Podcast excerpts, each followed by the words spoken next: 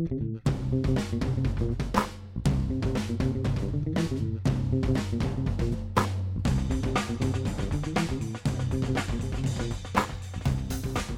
there, it's Gary Parrish. It's Wednesday, November 7th, 2018. It's actually 2.46 a.m. Eastern. Welcome back to the Eye on College Basketball Podcast. I got Matt Norlander here with me, and we both just gotten back to our hotels in Indianapolis after the Champions Classic. If you listen to the previous uh, podcast that we recorded on Sunday, we told you that we would probably talk to you again on Wednesday, and I guess technically that will lie because it is Wednesday, but the truth is uh, we didn't plan on talking to you to at least Wednesday night because we're both traveling tomorrow. But our schedules were so screwed up, and uh, the truth is, like this Champions Classic was was pretty amazing and unbelievable. But we felt like if we could keep our eyes open, uh, we should try to go ahead and record one tonight so that it would be uh, there for everybody who wants it first thing Wednesday morning. Uh, full disclosure, we did not bring our podcasting equipment with us, like our mixing boards and whatever else we have because we didn't plan to podcast from on the road. So we are using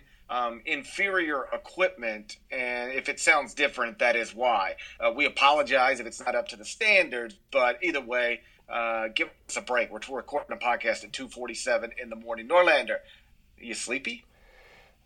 Yeah, I, I, I am Parrish, but uh, we got to do what we got to do for the listeners here. And frankly, this is warranting of a discussion even at this hour. This might be the record. Now we have done, we have done podcasts in the past that have definitely crept past the 2 a.m. mark, but I don't know if we've ever actually recorded one. We're gonna we're gonna just fly past the 3 a.m. threshold here, so we might be setting a record. We do it for you, the listeners, and uh, I'm getting there a little bit sleepy, but I tell you, you know, we're going to focus entirely of this podcast on what happened at the Champions Classic, and then our third episode later in the week. If there's anything else that's left over that we we need to get to, we will. But for the purpose of, of getting this one done, we'll focus on those four teams. And Duke is the big, big story here. Um, and it's not lost on me, Parrish, that on the previous pod I said the most shocking outcome to me, conceivable at this Champions Classic, would be Duke beating Kentucky convincingly by double digits it went five times beyond that. It was uh, extremely impressive. And, and as we dive into this Parrish,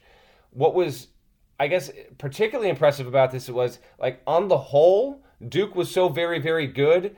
And RJ Barrett set the freshman record for Duke for most points in a game in a debut with 33 but I still feel like we're going to get way better versions individually of Zion Williamson, RJ Barrett, Cam Reddish, Tre Jones. Like collectively, they looked great, but this wasn't even um, a, a, a, complete unveiling of how awesome these players can be. And I know Zion had his moments and RJ had his moments, but that's what made it even more impressive to me, Parrish, is that Duke was awesome, but this was not like, oh my God, Zion Williamson had seven unbelievable plays. He had like two or three really, really good ones. And that's why you have to step back and say, okay, what Duke did here collectively is among the most impressive season debuts, I think, for any team in history because, frankly, we just haven't had a lot of big time programs start their season against a fellow top five school. So the final score is Duke 118, Kentucky 84. It is definitely the worst loss of John Calipari's career at Kentucky. And uh, I haven't researched it completely, but I went through his first two years at UMass and could not find a 34 point loss. I found some 30 plus. I think uh, maybe a Penn State loss by 33, but I couldn't find anything 34 or worse. It's possible that you know later on at UMass or at Memphis, um, he he took a worse one. But um, either way, a pretty pretty surprising and and somewhat humiliating uh, defeat for uh, Kentucky's Hall of Fame coach. Clearly, um, on the last podcast, we both picked Kentucky. I had Kentucky ranked number one uh, in the CBS Sports Top 25 and one. Rest assured, it will not be that way uh, when you wake up on, on Wednesday morning. But you know, when we were standing in the media room in between the Kansas Michigan State game and the Kentucky Duke game. Uh, it was me, you, and I think uh, our buddy Kyle Tucker, who's been covering uh, Kentucky for a long, long time. And I, I said some version of, of this. I said, no matter which way this goes, no matter which team you picked, if you end up picking it incorrectly, you'll go, well, of course, I should have seen that coming. I don't know why I didn't. And the point I made was if you pick Duke and then Kentucky goes and beats Duke, you, at some point you would go, well, of, of, of course I got this wrong. Why, why did I pick a team starting four freshmen against a team that brought back uh, two important pieces, added a graduate transfer. Teams that rely so heavily on freshmen almost always struggle at, at some point, and especially early. So why didn't I go with the more experienced uh, team on opening night of the season? God, I'm an idiot. And then I said, but but if you picked Kentucky and and Duke beats Kentucky, you will end up saying exactly what I am now saying, which is, why didn't I see this coming? I mean, Duke, you know, had had Duke enrolled four top fifteen freshmen, three of whom are considered by some to be the number one, number two, and number three freshmen in the country. Like, yeah, teams that rely so heavily on freshmen tend to struggle. That's true.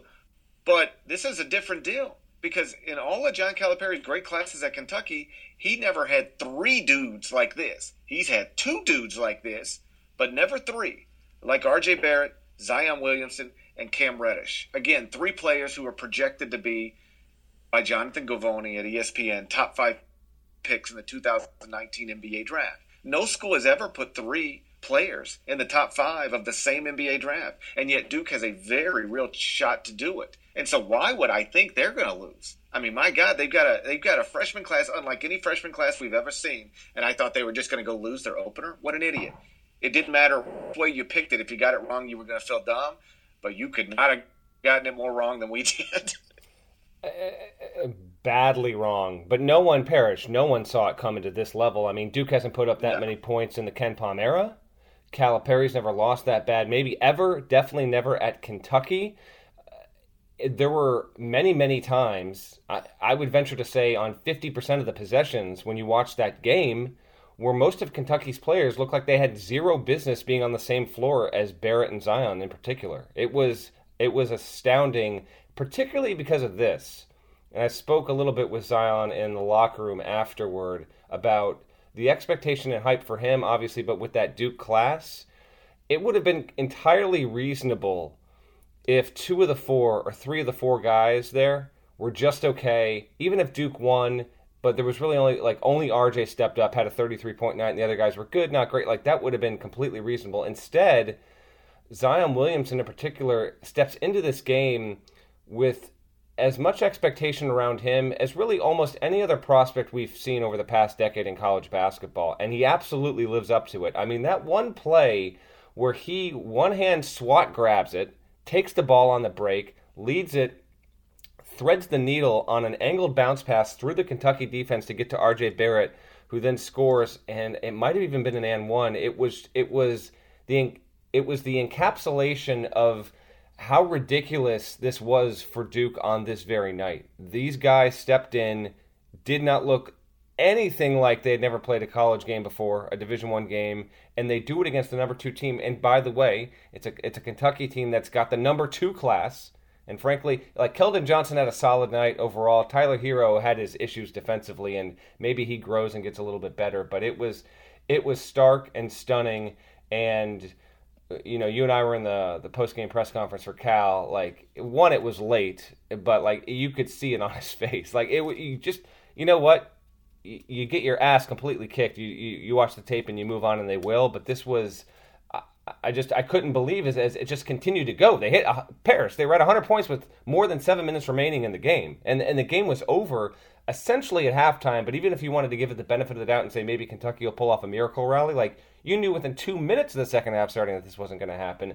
So now Duke, like it's immediately in the conversation, if not vaulted to the number one spot in the polls. Like it's, and I don't know if you're going to put Duke number one or not, and you can explain that if you if you so choose in the podcast. But it's rare where we have the number one team lose its grip on the poll. But in my opinion, Duke was so damn good that you know what we might need to just recalibrate from what we thought was coming in heading into the season. And if you want to say Duke is the number one team, you really can't argue much against that whatsoever, given what they did on Tuesday night.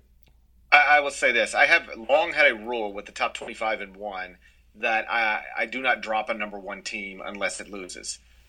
Um, I would consider doing it here. The good news is that I don't have to, because remember, I never had Kansas number one.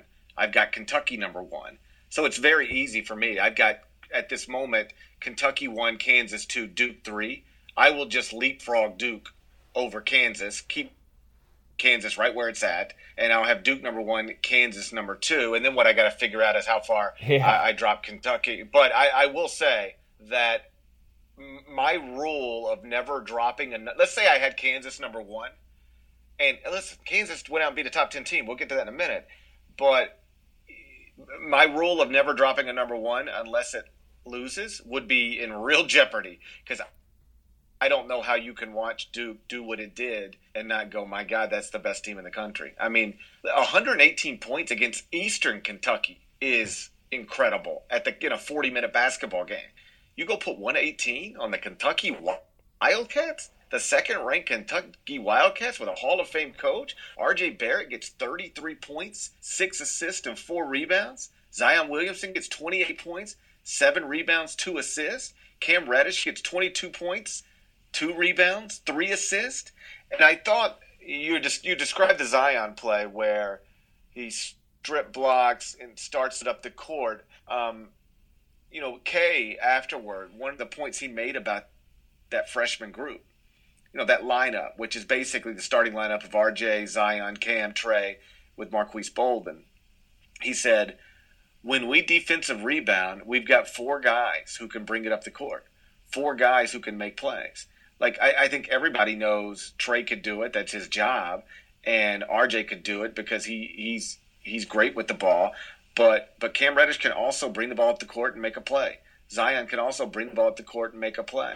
You know, K said we don't have structured um, transition offense. It's just like, hey, we got four uniquely gifted dudes, at least three uniquely gifted dudes.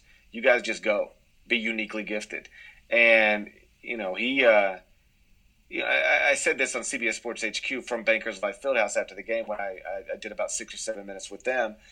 Um, sometimes after something like this, a coach will very quickly try to say, "Hey, listen, that that will never happen again."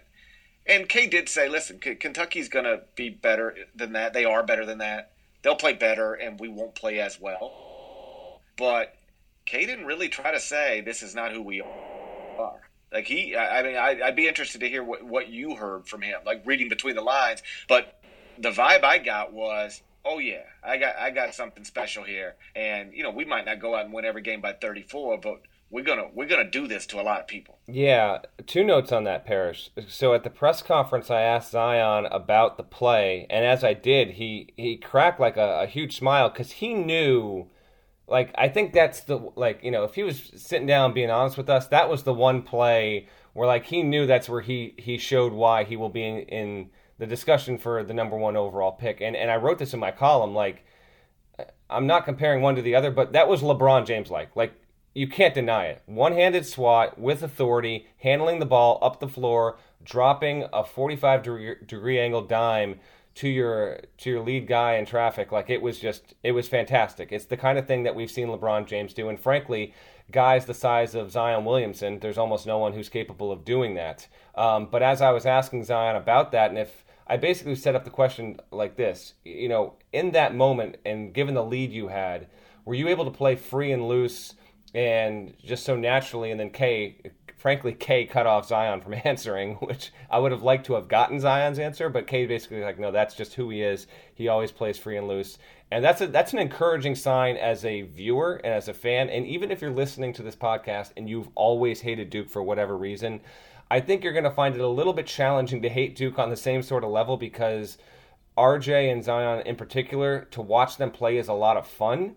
And if they're going to have that much autonomy, it potentially will have uh, a little bit of a backfire here and there. We'll wait and see. But uh, for them to be that preternaturally gifted about doing these things on a basketball court, and if, if K is just going to really be that lax with it, and I say lax as, a, as an endearing term, that's really, really inspiring. Now, the other part of this, Parrish, is this. Then I asked Krzyzewski a few minutes later. I said, You put up 118. You knew this team coming into the season. It was granted you were going against the second ranked Kentucky team, but Like, is this going to be commonplace? Are, should we expect you to be cracking the 100 point mark with some regularity throughout the season? And he said, listen, it, you know, it takes two teams to get to 100, which is frankly true. I mean, Duke's never going to put up 100 on Virginia or anything like that.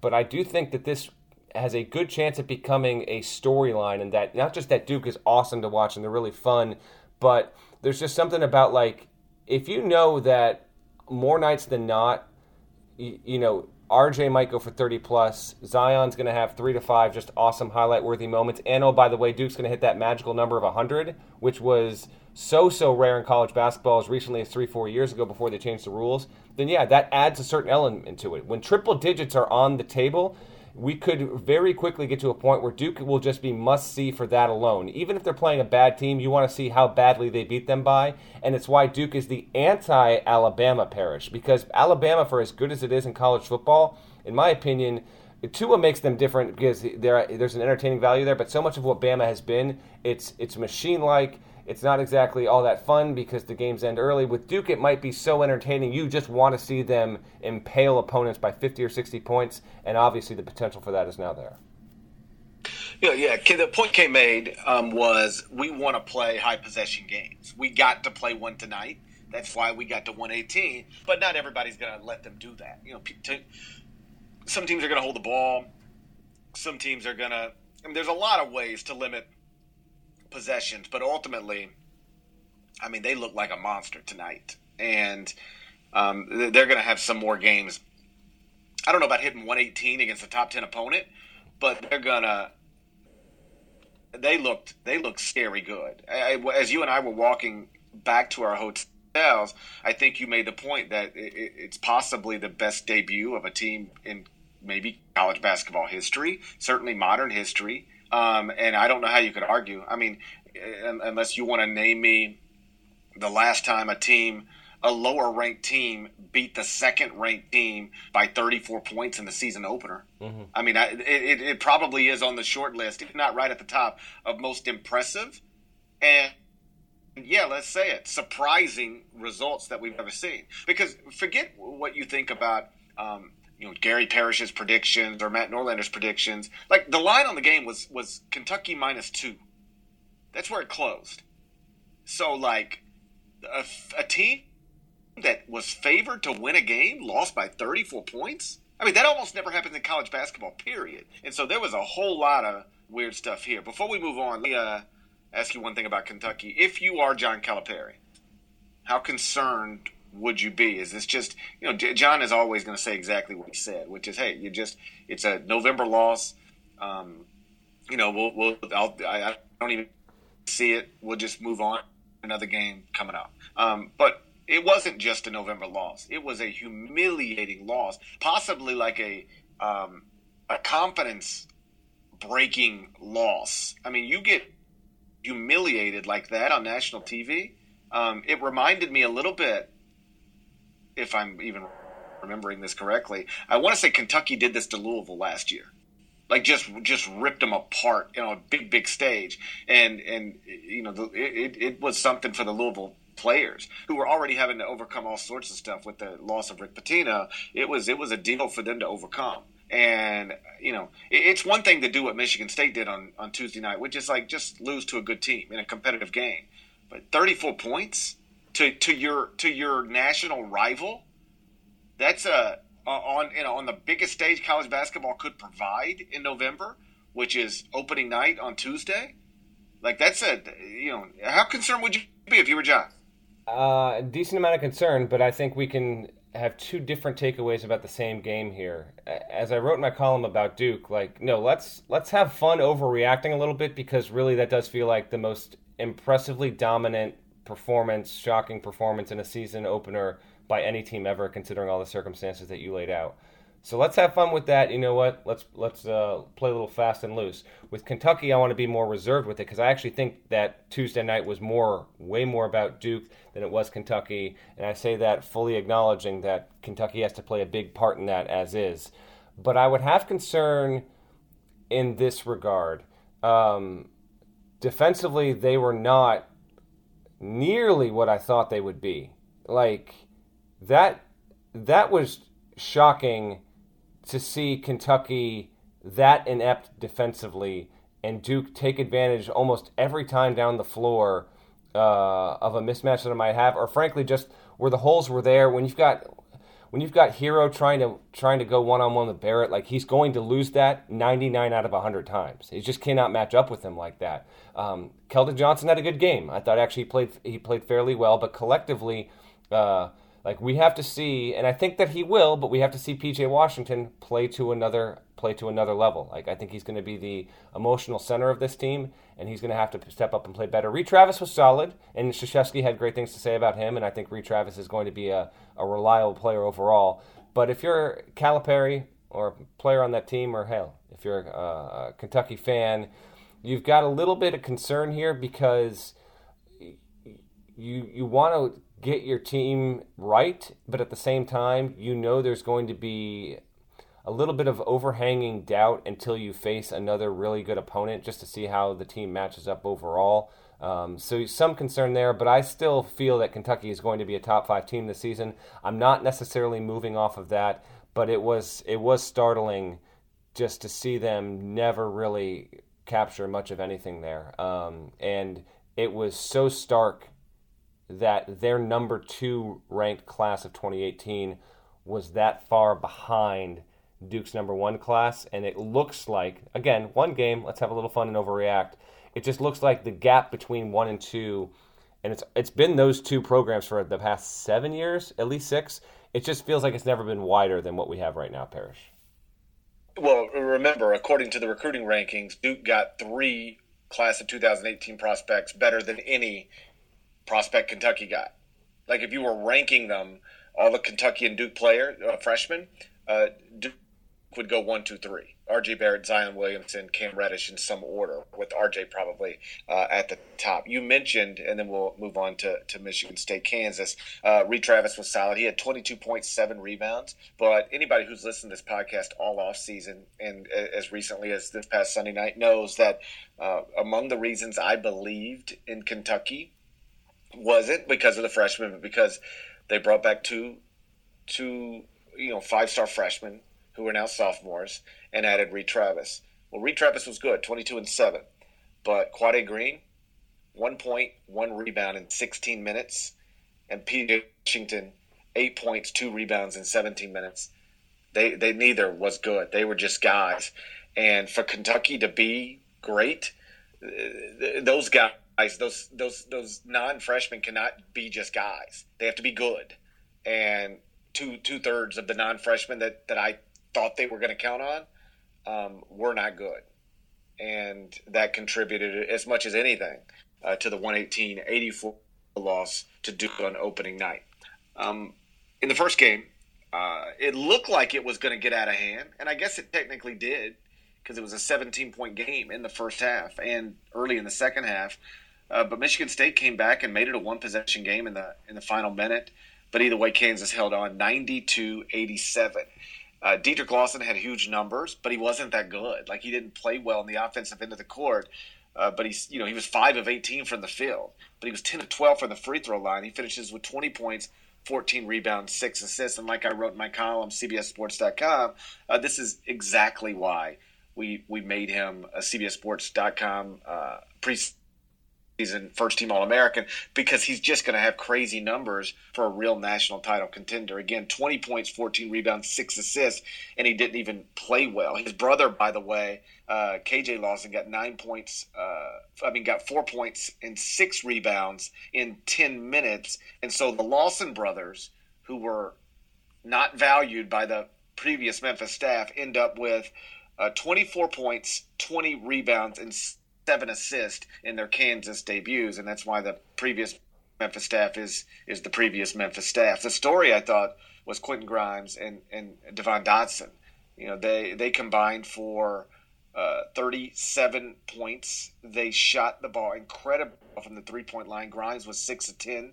Dotson was three of five, and Bill Self, uh, you know, the, the first compliments that came out of his mouth afterwards was was about that freshman backcourt. You know, he, he, he decided to start the two five star freshmen, put him beside Lagerald Vick, and then with uh, Lawson and Udoka Azubuike in, in the front court. And Um, again, Kansas didn't play the second half. That's how Michigan State got back into the game. But either way, they held a 17 point lead on a top 10 team uh, at one point, and, and they start the season 1 and 0 uh, with a 92 87 win. Just your thoughts in general on that game. Yeah, if you're Kansas, you are pretty satisfied, all told. Frustrated that you know Michigan State was able to clip into that lead late, and then hell, it was a three point game with about 30 seconds to go, and uh, the Spartans made it look a little bit closer than it actually was.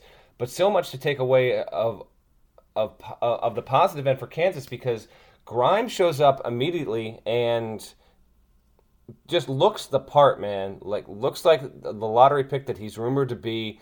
Shot better than he's than his reputation is, is really known for. Like he's known to be a good scorer, but not like not like a dude that's going to be hitting forty five percent of his three pointers. Well, he did even better than that on Tuesday night. We'll see how he progresses in the in the games to come. I thought he played terrifically well. In fact, I only counted really one shot that he forced that he really shouldn't have taken, maybe two.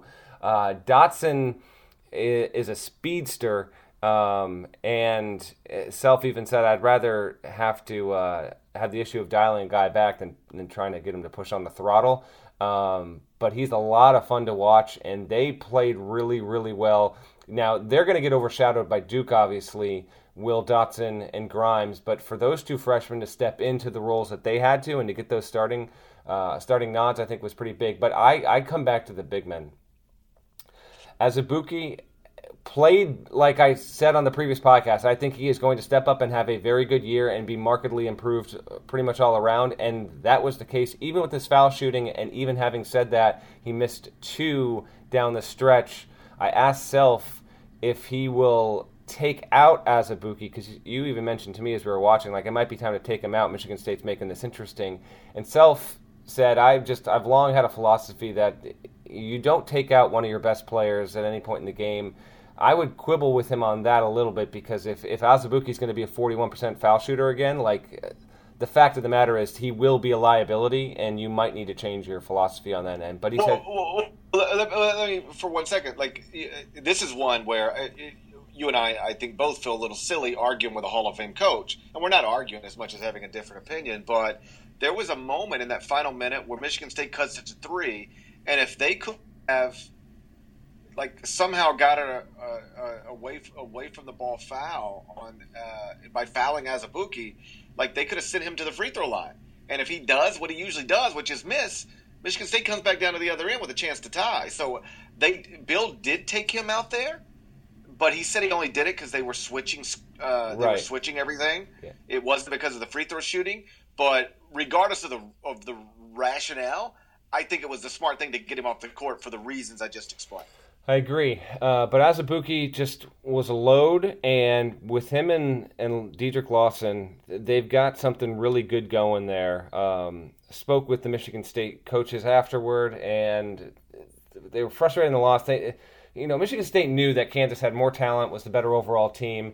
Um, the turnovers killed them, and they just didn't have enough want to down low. Now they were also overmatched, but – with what Lawson was able to do in really what was a B minus level kind of game for him, I'm telling you, like, Parrish, triple doubles are not a common thing in college basketball, and part of that's the nature of a 40 minute game versus a 48 minute game. I think Dedric Lawson's going to have two, three, or four triple doubles this year. I mean, if he he he got into the neighborhood of that tonight, and he was not even exceptional. Uh, really good immediate showings for Kansas. And until Duke did what it did, I thought that even though Michigan State made it close, I thought, you know what, they they have clearly showed enough in a lot of different areas here to validate that preseason number one ranking. And then Duke went Duke. Yeah, and then Duke went Duke. I mean, I, I, sort of wrote this in the column. Like, if you were somebody who believed Kansas should be number one, Kansas didn't do anything to to to make you think otherwise or to embarrass you. Uh, Duke Duke might have, but but Kansas didn't. And you're exactly right about Dedric. Um, I, we bumped into some Kansas folks last night at uh, or whenever it was Monday night at St. Elmo, and you know I, it's, it's, people I know from from the program, and I was talking to one individual, and and you know we were discussing Dedric, and the first thing out of his mouth was he's such a good passer. And Bill brought that up again in the press conference tonight. Like he's a really good passer. That's where the six assists come from. He's re- like I, I noticed this and I might have mentioned on the last podcast when I went back and watched some Kansas stuff from the exhibitions that Dedric and and and Doke were really good playing with each other. A lot of big, big stuff. Uh, Dedric would, would would would get him shot opportunities. He's really good at feeding the ball to, to and, and I thought that was evident, you know, uh, against Michigan State. I, I said on the last podcast that I believe those guys are the best four five combination uh, in the country, and against Michigan State, they uh, they combined for 37 points, 17 rebounds, and seven assists. They they were awesome. How about this? They were awesome, and, and not even really the story because of Grimes and and, and Dotson. That's a really good Kansas team, man. I mean, I know what the story when everybody wakes up Wednesday morning is going to be Duke, but don't don't let it get lost that Kansas played a top 10 team that that returned four of its top six scores from a team that won the Big Ten regular season title last season. That team made 12 three pointers against Kansas, and Kansas still beat them 92 87. That's an impressive win. It was impressive. And on that note, with Michigan State, I think you saw a lot of why I do think that they, like, one, Michigan State kind of gets a pass here because everyone's going to talk about Duke and they're going to talk about how bad Duke, Kentucky, uh, made Kentucky look. Uh, so Michigan State it just you know outside of uh, that region is just not going to be uh, much of a talking point. But it's a college basketball podcast. Let's address the Spartans right now because they were obviously one of the four teams there, and I thought that they had some good signs even in defeat. I do think this is going to wind up being a very efficient and proficient offense for Tom Izzo this season. And if if you've been waiting for Josh Langford to make a pop, I thought he played pretty relatively well tonight. I think he had 18. I don't have the stats in front of me, but I think he had 18. Um, you need Matt McQuaid to be a little bit better. Uh, Nick Ward was not his best self. Uh, Cassius Winston wasn't in his total groove, and obviously a lot of this is what, what Kansas was able to do. But even Self said uh, the one thing that Michigan State did do that it wanted to do was beat Kansas down the floor, particularly on offense. They thought that was so pivotal and they did get a lot of success in that in the second half. This was a case where Kansas built up a lot, uh, a lot of a cushion in the first half that they wound up needing. Um, so if you're a Michigan State fan, I think that you came out as probably as good as you possibly could, given like if you watch that game start to finish. It did not feel like a game that was a five point margin. And shout out to Michigan State for the backdoor cover because if you had if you laid five and a half with Kansas, you're not happy because Kansas should have covered the five and a half in that game. But if you're Mich- Michigan State came back, they kept their heads in it, and it was it was productive on that end. Now they get to try and get right with uh, with a few cupcakes, so to speak. Um, but I, I'm not I'm not selling on Michigan State. I still think that will be the best team in that conference. You ready to go to sleep? GP, I'm ready to go to sleep, uh, and then we will podcast again on uh, what I will believe will be Friday and catch up with all the other doings there. But uh, but this was this was necessary. What we saw unfold in, in Bankers Life Fieldhouse was was calling for an immediate podcast, and uh, and so I'm glad we could get this done even at this hour. It's now 3:18 in the morning it was a fun few days in Indianapolis. We met a, a you know a lot of people who listen or, or, read who were nice enough to come over and, and introduce themselves at, at various places. So uh, uh, we appreciate you guys. Shouts to you. Shouts to Devin Downey. Shouts to Chester, South Carolina. Shouts to Terry M. F. Teagle. He's a legend. Shouts to Larnell. And please go subscribe to the Eye on College Basketball Podcast via Apple Podcast. Rated favorably, five stars, nice comments. Um, if you haven't subscribed yet, knock that out. If you have, we appreciate it. And like I said, or like Norlander said, and I'll repeat because I tend to repeat stuff sometimes, we will talk to you again on Friday. Till then, take care.